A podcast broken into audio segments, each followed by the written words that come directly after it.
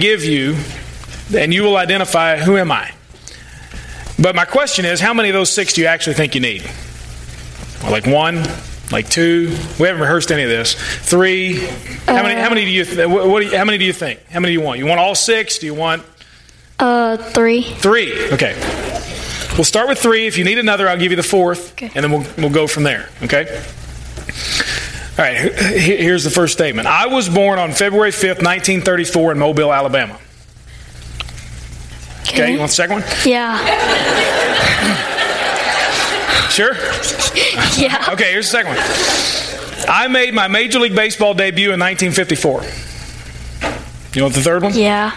Yeah, this is probably going to give it away. I played for Milwaukee, Atlanta, and then Milwaukee again. That's three. You said you wanted three, right? So who am I? Uh, Hank Aaron. Hank Aaron. There you go. That's good. yeah, very good. Very good. The, the other three, uh, here's the other three I was going to give you. I, I led the league in batting average in 1956 and 1959.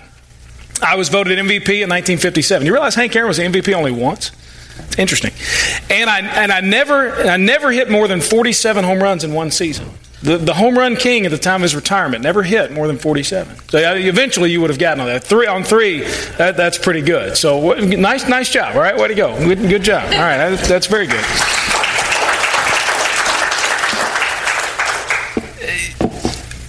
the who am I game, I, I, I think, is kind of interesting. You, you, give some statements, and I didn't come out right out and, and, say very obvious things. You make him think a little bit. And of course, now his namesake and the number that he wears on his baseball team both reflect Hank Aaron, number 44. So maybe it was on a tee a little bit for him, but the questions weren't exactly specific to say, I, I at the time of my retirement, I was the all time home run leader. Well, most folks who've ever paid any attention whatsoever to baseball would probably be able to tell you, well, maybe was that Babe Ruth? No, it was Hank Aaron. Okay, I got it. He would have guessed that very, very quickly. The idea behind giving some questions that are sort of vague and some statements that may not immediately just pop out and say, oh, I know who that is, ties in with the sermon this morning from Matthew 16. Jesus had been for uh, the time of his ministry up until this point, giving some hints and some clues to who he was. But he never really came out and said it. He never came out and said, At my retirement, I was the all time home run leader. That would have given it away as Hank Aaron, of course. He never, never made those kinds of statements. But in Matthew chapter 16, Jesus comes to his disciples and he asks the most important question in all the Bible. He, he asks a very direct question and wants a very specific and direct answer. He leaves them no room to dodge it. And I think that if you and I will hear him today, he's asking each of us the very same question. The most important question in all of Scripture we'll see this morning in Matthew chapter 16. Today we're beginning a new series, sort of as the school year gets started, something new called Red Letter Questions. And the idea is that Jesus, of course, taught and he did and he said lots of different things, but one of the things he was best at was asking questions. In fact, I've got a whole book called All That Jesus Asks. And it's a book about all of the questions that he asks. I mean, it's over and over. He's constantly asking questions. And if you know anything about the best teachers in the world, then they're really good at asking questions, making you think, putting it back on you to evaluate what you've been taught. And that's what Jesus did. They weren't annoying questions like you get from your kids, like, you know, how much longer and are we there yet? You know, not these kind of questions. Jesus wasn't trying to annoy, Jesus was trying to get straight to the hearts of those that he was questioning. And over the next few weeks, my goal is to look at some of the questions that he asked and determine what our honest answers would be to those questions. And I hope that you'll be here each week. We'll, we'll, we'll, look at eight different questions over the next couple of months that Jesus asked to different people at different times. And, and I hope that you'll, that you'll come and I hope that you'll pay attention. But I'll just tell you this it will be absolutely pointless for us to show up, for you to listen to the sermons. It will be pointless to do all of that if you and I aren't open to the Lord's examination in our lives. If we're closed off to, to God doing anything in our lives, if we're closed off to, to honestly evaluating where are we with God, then it's going to be pointless. I just tell you up front. Uh, the, these questions are going to be very penetrating, very important questions. I didn't write them, I didn't make them up. They come from Jesus himself. That's why they're important. But it's going to be pointless if you're, if you're not willing to be examined by the Lord. It, it'll also be pointless if you're unwilling to be honest with yourself and with God. And maybe even with other people. Uh, it, it's just, it, it, won't, it won't make any difference in your life. And so I hope that over the next few weeks, my prayer is that you and I will be willing to submit to the examination of our hearts by Jesus himself and that we'll be willing to be honest with Him and honest with ourselves, and if necessary, be honest with the people close to us. Uh, because I, I believe if we're willing to submit to that kind of examination, if we're willing to, to be honest, then these questions can change your life. And maybe you think your life doesn't need changing. Um, well, I, I, would venture to say that you'd be wrong. I would venture to say that then the, the sin of pride has entered your life, and probably that needs to be changed. So I would imagine all of us stand on equal ground this morning, recognizing that at least in some way, we need our lives to be changed. And if we'll allow the Lord to penetrate our hearts, to examine us, to change us, to open us up, to lay us open and lay us bare if, if need be before Him, then these questions will change our lives. They did change lives back then and they will today. And, and, we'll call them red letter questions since in most of your Bibles they're written in red letters and they're questions. So they're red letter questions. See how clever that is? And this is good stuff. Don't miss it. I know you tuned out there, all right? You liked Hank, now I'm back. Okay, but that, okay, so red letter is so it's so good. Anyway, uh, bear with me. All right, they, they, they, they, certainly they stand out, of course, in the Scripture because maybe they are in red. But and I hope that that they will resonate and stand out in your mind and your heart uh, because of how important your answers are. So let's look at Matthew chapter 16. You'll see uh, the, the handout in the, in the bulletin. You can look at the scripture there. I would hope that you've got a copy of, of the Bible. If you don't, then let me know as you're leaving. If you say, you know what, I don't have a copy of the Bible that I, that I, that I feel like is, is really mine. Uh, maybe you had one that was handed down to you and you love it, but you know I want one of my own or whatever. You don't have one. Let me know. We'd be happy to get you one. Somehow get to the scripture this week. You can scan the code, pull it up on your smartphone your tablet, and it'll take you to a link there with the scripture. But let's look at it real quick. Matthew 13, or 16 rather, verse 13 through verse 20. When Jesus came to the region of Caesarea Philippi, he asked his disciples, Who do people say that the Son of Man is? And he's talking about himself.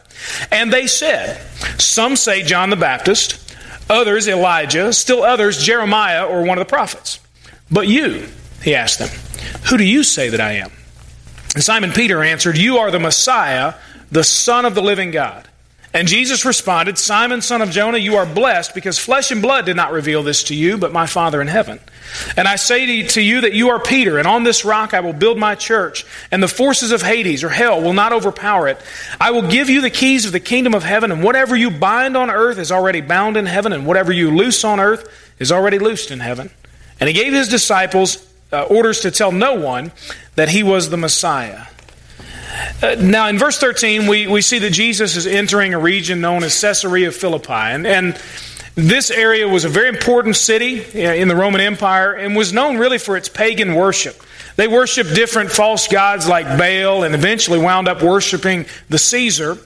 And so it's in this place, this city, this area of this historically pagan and false worship that Jesus comes to his disciples and wants to pin them down on who do you say that I am. He asks specifically for a decision about who he is. He says two different questions. The first one in verse 13, he says, Who do people say that the Son of Man is? Now, that title, Son of Man, Jesus used that. It was sort of his favorite title for himself. He would speak of himself in the third person using this title, Son of Man. And, and it's kind of confusing, to be quite honest with you. I was reading different things this week, trying to drill down on what exactly was he calling himself when he called himself the Son of Man. And different opinions will give you different opinions, obviously. And basically, what I could figure was the simplest way to explain this was it was meant to be sort of a vague title. It was referencing an Old Testament prophecy of this Son of Man figure, and and really, what it means, though, is human being. Jesus was really just identifying himself as look, I'm one of you. I'm different, but I'm also one of you. It was this figure of meekness and sacrifice and submission, and that's what Jesus was identifying himself as. And as his ministry culminated and as people began to realize who he really was, this title would be very important. He was just another person, though he was also God in human flesh. That's what he's trying to convey. Look, I'm one of you, even though I'm different. And to this point in his ministry, Jesus had been giving some clues, sort of like what I gave Hank. Here's some clues to who I really am, who his real identity was. But he had not told them to this point in very plain terms that he was the Messiah. He hadn't told them. So this isn't one of those questions, hey, I've been telling you all along, let's just, you know, converse a little, let's talk a little so we can write this down for the scripture one day people will read. This wasn't that kind of conversation. This was the first time they had truly had to answer from Jesus directly, who am I? Now, if he hadn't told them specifically who he was, then why ask the question? Why not just come out with it? Why not just say, guys, let me just tell you, let me uh, the uh, cat out of the bag here. Let me tell you who I am. Well, of course, Jesus was an incredible teacher, along with being the Messiah, the Son of the living God. He was an incredible teacher. And he wanted them to have to think about it and evaluate it. He also wasn't interested, just so you know, in pep rallies and, and governmental authority. And unfortunately, at the time, there was a, a, train of thought that said that the Messiah from Israel would be this great ruler, and Jesus wasn't interested in any of that. And you'll see in verse 20, he told them, Look, don't tell people yet that I'm the Messiah. Not because Jesus was worried about what people would think of him, but he was not wanting to have himself thrust into this role that he did not come to fulfill. Jesus came to establish a kingdom, but one that was far different from what the, the kind of, of kingdom that most people thought that he would establish. And so he, he asked them the question Who do people say that the Son of Man is? He's trying to pin them down. His identity, of course, was of utmost importance to his disciples as they would be the ones who would disseminate that message across the world. They had to evaluate, based upon this question, what's being said, what's being done about who Jesus is. And they had to interact with the, the, the, popular opinion of the day. So they give some answers. In verse 14, some say John the Baptist. Well, John the Baptist was dead at this point. So some were saying, well, John the Baptist has been resurrected or in some way reincarnated. And here he is again. And, and this is John the Baptist, the, the forerunner, the, the proclaimer of the Messiah to come. You're a great prophet, they said. And, and, and that's what some people thought of Jesus. Very highly devoted, high character, this forerunner, this proclaimer of the Messiah who was to come. That's who some people were saying. Others said that this was Elijah. Of course, Elijah, not on the scene anymore, but he was a great man, a prophet, very intense follower of God, and, and said to be the announcer of the Messiah's coming. Others would say that he was Jeremiah, another great prophet. Jeremiah, of course, the, the weeping prophet, as, as the story goes. He wrote Lamentations. And, and I, I can, can understand why he would weep. You know, for 40 years, Jeremiah preached. A prophet back in the Old Testament was as close to we can get, I think, as the modern day preacher, maybe as the Old Testament will allow us. They spoke on behalf of God. For 40 years, Jeremiah preached, and nobody listened at all, ever for 40 years. No wonder he cried all the time. Huh, can you imagine? Some of you have been teaching Sunday school for 40 years, and you nobody's ever listened to a single lesson I've given. You know that feeling. He preached for 40 years, and nobody listened. And God said, just keep preaching anyway. I don't care if they don't listen. I've called you to preach, and you do what I've told you to do. Jeremiah was that guy who preached repentance and devotion. maybe no wonder people didn't listen. They didn't want to hear about repentance. They didn't want to hear about their sin.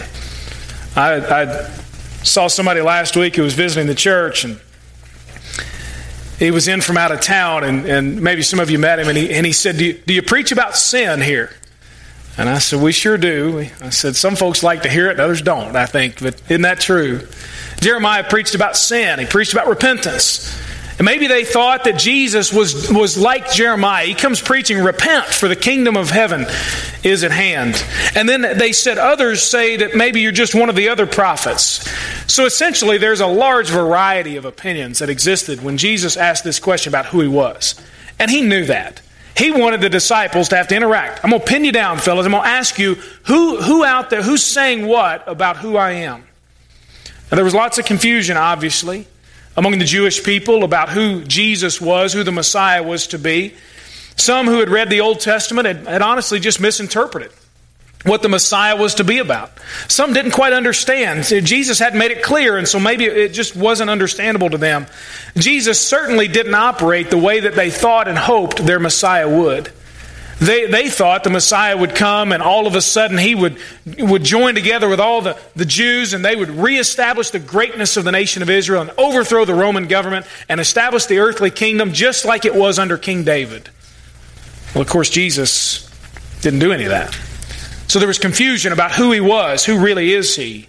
I wonder if we were to ask the question today, just to go around on the streets even of Murray and Callaway County, who is, or maybe you think who was, Jesus? You get a variety of answers, I'm sure. Some folks would probably not want to answer the question. You know, they would, they would, they would get angry that you would even ask them a religious question. Don't bother me with that stuff. Some would say he was a teacher or a good example, maybe a role model to follow. Some would say he was a myth. People made him up. Some would say he was, a, he was sort of a prophet. He was a good man. He was a hero to lots of people. He was a religious founder. I mean, he, he established this religion we know as Christianity. Some would call him a liar. Some would say he was just a fool. Maybe some would say he's just, you know, he's just a good moral example, some things you could learn from his life. There's a lot of confusion even today, and I'd say even among church members across the country. A lot of confusion over who really is Jesus. And maybe the confusion is from ignorance. They just don't know. They haven't ever been taught. They haven't read the scripture for themselves. They've heard a few things, but that's the end of it. In some cases, I'm sure the confusion comes from, from the hypocrisy of Christians who claim to, to, to follow this Jesus and live nothing like what Jesus lived. now, of course, you all know that every church, just so you know, you can feel a little better, every church is full of hypocrites. So if you're a hypocrite, welcome. So glad you joined us to be normal like us. Everybody's a hypocrite. We all say one thing and do another at least once in our lives, don't we?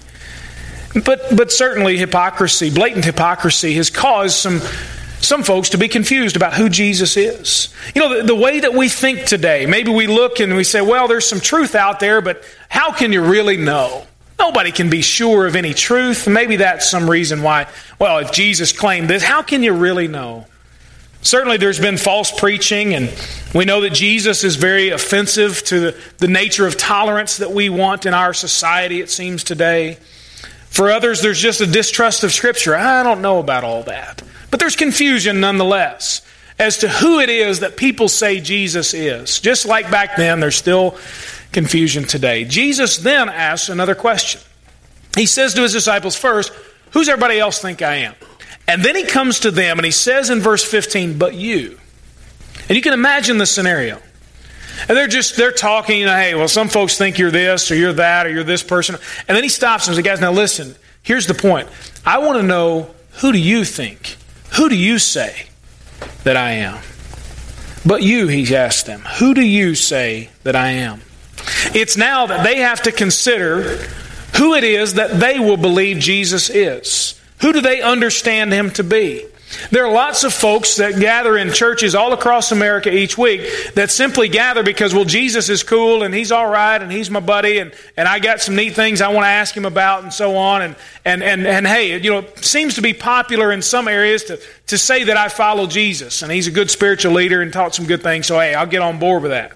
These guys were not allowed the opportunity to follow popular opinion. Jesus pins them down and says, Look, you, you answer the question.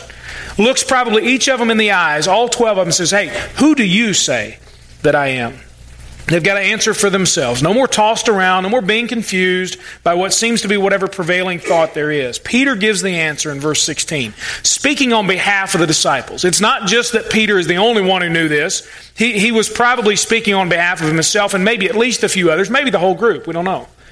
But he says, Simon Peter answered, You are the Messiah, the Son of the living God. The Messiah, the Christ. You know, Jesus' last name was not Christ, it was simply his title. His name was Jesus, was it.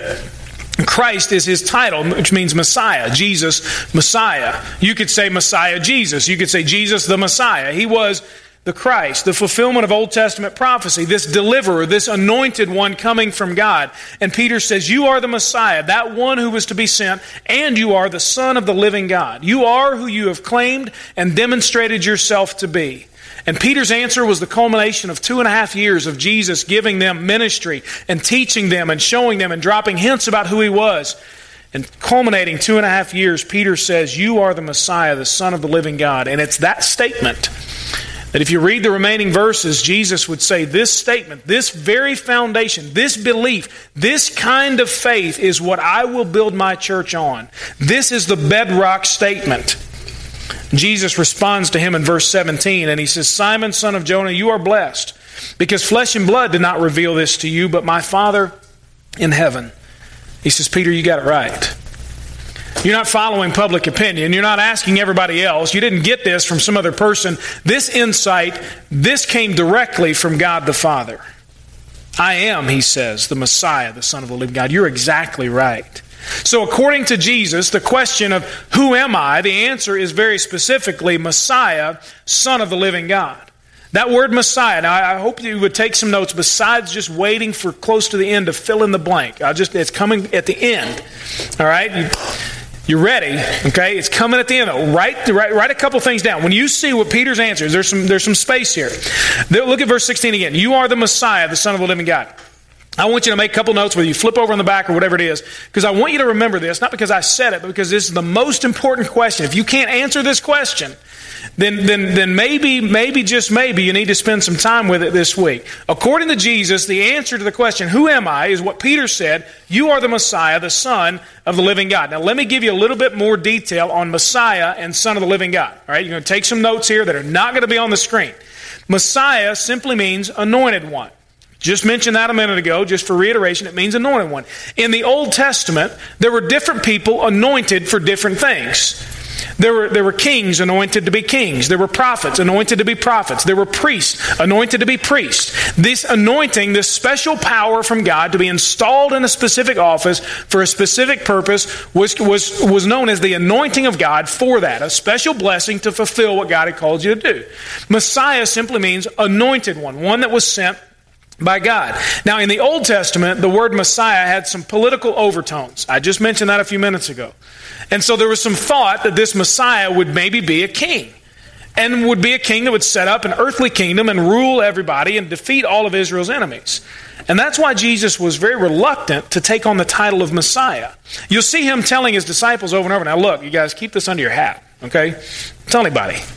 And you think, why on earth would Jesus, God Himself, not want people to know, hey, I'm here? But He did not want confusion any more than there already was over His identity. He wanted it to be clear at the right moment who He was. So He was truly the Messiah, the anointed one from God, but in a very different sense from what the disciples had anticipated. Now, this idea of the Messiah had grown over time, and by the time that Jesus arrived on the scene in the first century Israel, it had reached sort of a fever pitch. They were waiting, wanting to know who the Messiah is. When King David died back in the Old Testament, Israel longed and they hoped for another king eventually to be just like David, to bring such power and prestige to the nation of Israel. And that didn't happen. And so they just kind of held out hope and pushed it back and pushed it back and said, well, one day, someday, and well, not yet, but maybe. And well, after all of this is over, and the prophet's constantly talking about one day, someday, this is going to happen, and this figure will appear on the, on the horizon, and you'll see the Messiah, and boy, he's going to do all of these great things. And, and it never came. And so they pushed it way out. And during the time when Jesus arrives on the scene, life for the Jews isn't exactly great. They had some freedom, but they lived under Roman control, and that was insulting and oppressive to them. And all they wanted was for this Messiah to appear on the scene and take away all their troubles. I mean, really, what they wanted was maybe a Messiah who would come and restore this power, this prestige, make life a little better for them, overthrow the Roman government, establish the greatness of Israel. And that's what Jesus shows up to. And if you read the New Testament, Jesus wasn't about gathering a physical army and overthrowing the Roman government. And so Jesus had to spend the first few years of his ministry trying to get his disciples to stop thinking that way. He tried to help them understand that the way of the true Messiah sent from God was the way of the cross, the way of suffering and of shame but it was also a way of providing a salvation that was far greater than anything that they could imagine in defeating the Roman government. He was to experience rejection and suffering and humiliation, but it was in order to be a Savior that they didn't even know they needed. Peter here said all the right things, but he didn't fully understand. And, and, and, and listen to me. I want to make sure this morning that even though you might be able to say all the right things, that you don't misunderstand who Jesus is. Don't misunderstand who he is. Don't assume that Jesus is just sort of a good teacher, and well, if I do some nice things, this good teacher will be cool with me. Understand, Peter said, You are the Messiah, the Son of the living God. But a few verses later, verses 21, 22, 23, guess what Jesus calls him? Anybody know how the story goes? He says, What? Get behind me, what? Satan. He didn't fully get it. You know why Jesus was so adamant that Peter get out of the way? Because Peter said, You're never going to the cross. You're never going to die.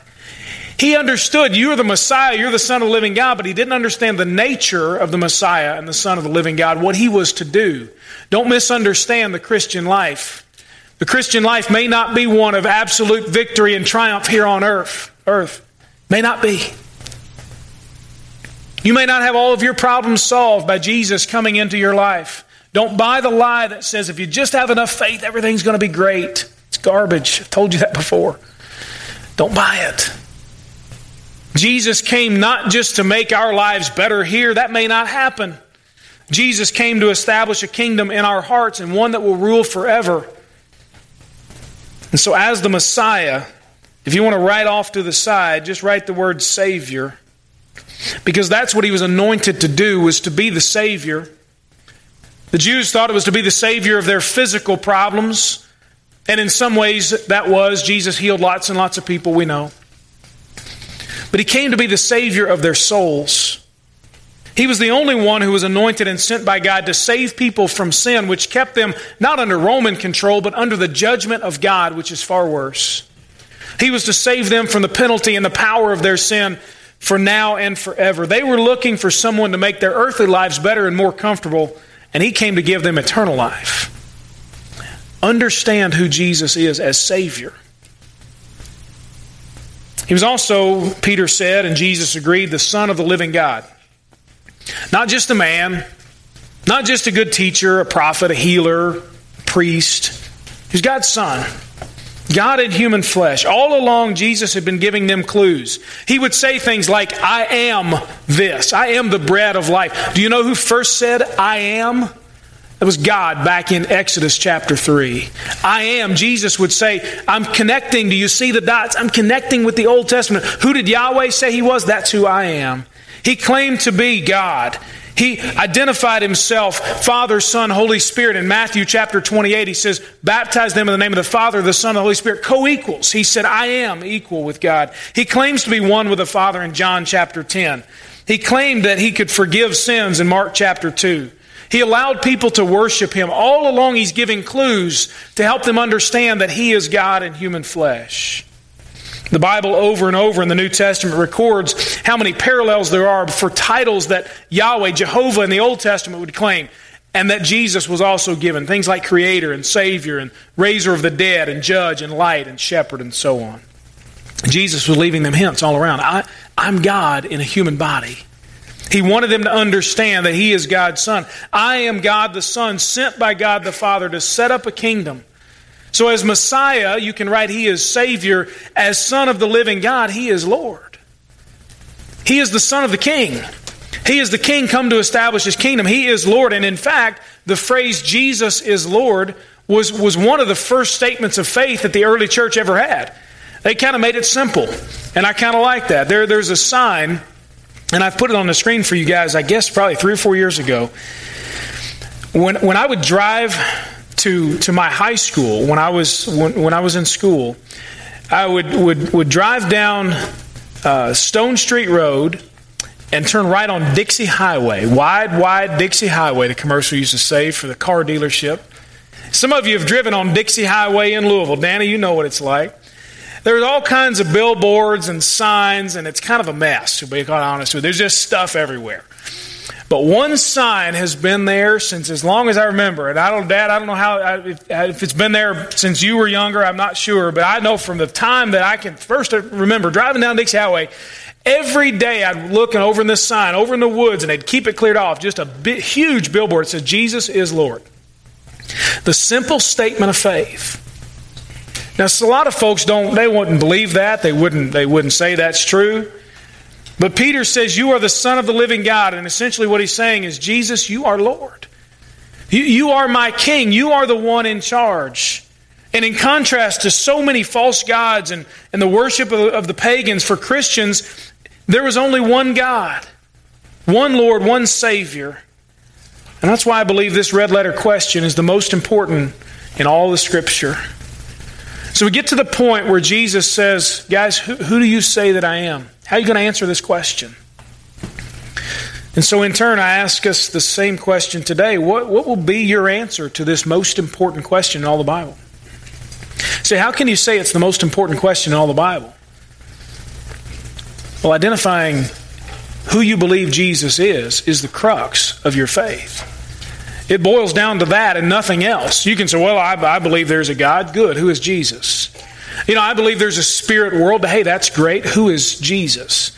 You know, I, I, believe there have been people who are great teachers. Hey, I think a church is all right. No problem. I like kind of like Christians. The point is, who is Jesus? Who do you believe that he is? Because I'll tell you this you and I are each living our lives in light of who we believe Jesus is. Regardless of what our lives look like right now, in this moment, and this week, and the week past, in the past month, and the past few weeks, you and I have lived our lives every moment of every day in light of who we believe Jesus is. It all comes down to that. Is he Savior? Is he Lord? The simple truth this morning, and, and, and write this down, and then I'll, I'll get to a close in a moment. Jesus is Savior and Lord, or He is nothing. He, he is Savior and Lord in your life, or He is nothing. And Jimmy Bell likes to tell me this is when I stop preaching and I start meddling. and maybe so. Jimmy and I get some good laughs out of that. But I'm going to tell you, I have to evaluate this for myself too. I mean, who is Jesus in my life? Is he Savior and Lord or not? Because if he's not, then he's nothing. Hear this from Jesus himself. He didn't allow any wiggle room. He didn't allow his disciples to say, well, you know, somewhere in between. And no, no, no. It was, who am I? Savior and Lord or nothing. And today, maybe it's time to make a choice. Time to evaluate ourselves and to be honest with God because Jesus is either Savior and Lord in your life or He's nothing in your life. Check, as I said, the Messiah there being Savior. How can you identify, you know, what, what is truly the functional Savior of my life? Look for what you're depending on each day. What is it that helps you get through the day? What is your dependence? Because if He is your Savior, then you're counting on His grace and His work through the cross and the resurrection for your salvation, not your good deeds. Not all the great stuff you can do. That's after the fact that any of that might matter. The cross isn't just insurance against hell, it's your daily life. So evaluate your dependence. Is Jesus truly your Savior? Have you truly come to the point where you have depended on Him and Him alone for salvation? And then daily, what is your functional Savior? Is He the one that you call out to, the one that you depend on, the one that your heart is set on?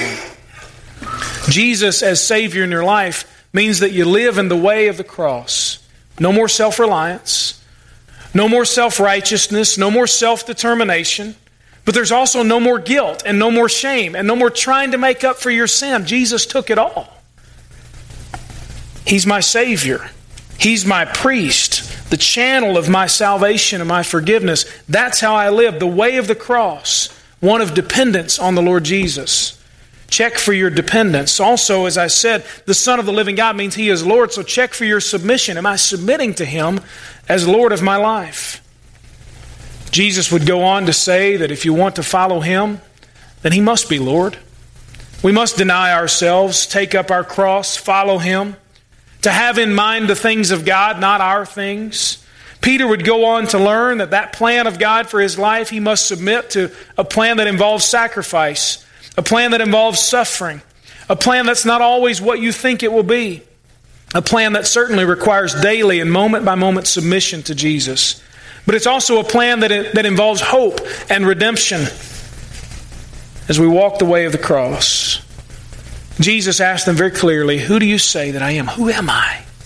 I've given you clues, I've given you hints. Now let's pin it down. Who am I? I would hope that this would be the medicine that you take every single day. Lord, today I will live in light of who you are. I believe you are the Savior. I believe you are my Lord. And I will live my life in light of that. This morning, as we draw to a close, I really I hope and pray that you'll spend some time to evaluate. I mean, to let your heart be just laid bare before God Himself. To repent if need be, to say, you know what? Jesus, I, I mean, i am not, I'm not living as if you're my Lord. And so I repent and I turn from that sin. I hope this morning will be a time of commitment. Life with Jesus must be lived in dependence and in submission. And there's no other way. And that forms the foundation for the life that God wants to live in and through you.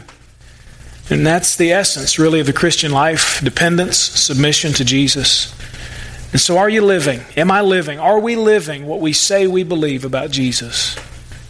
The answer is always, yeah, I am. What will you believe this morning leaving here?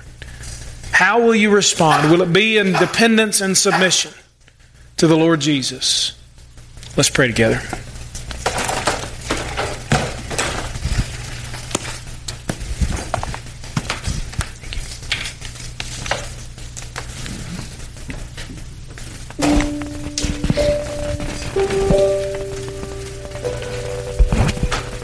This morning, before we close, I just want to give you opportunity to spend some time with the Lord. Young, old, in between. What's God saying to you today? How's He getting a hold of your heart? Submit to Him. You say, I don't know what that means. Just tell Him now, Lord, I trust you and I give my life to you completely. In this moment, Lord, I give it all to you. I believe you are the Messiah, the Son of the living God. You are my Savior. You are my Lord. Trust Him today. And then live each moment just in light of that truth.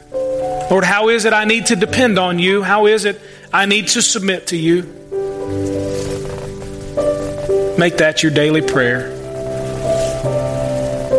If you need time to pray, please, please do so at your pew there, or you can come down front. I'd be happy to pray for you. Bring a friend, have somebody pray for you, whatever, whatever you need. But don't leave here today without having talked to the Lord about what He said to you.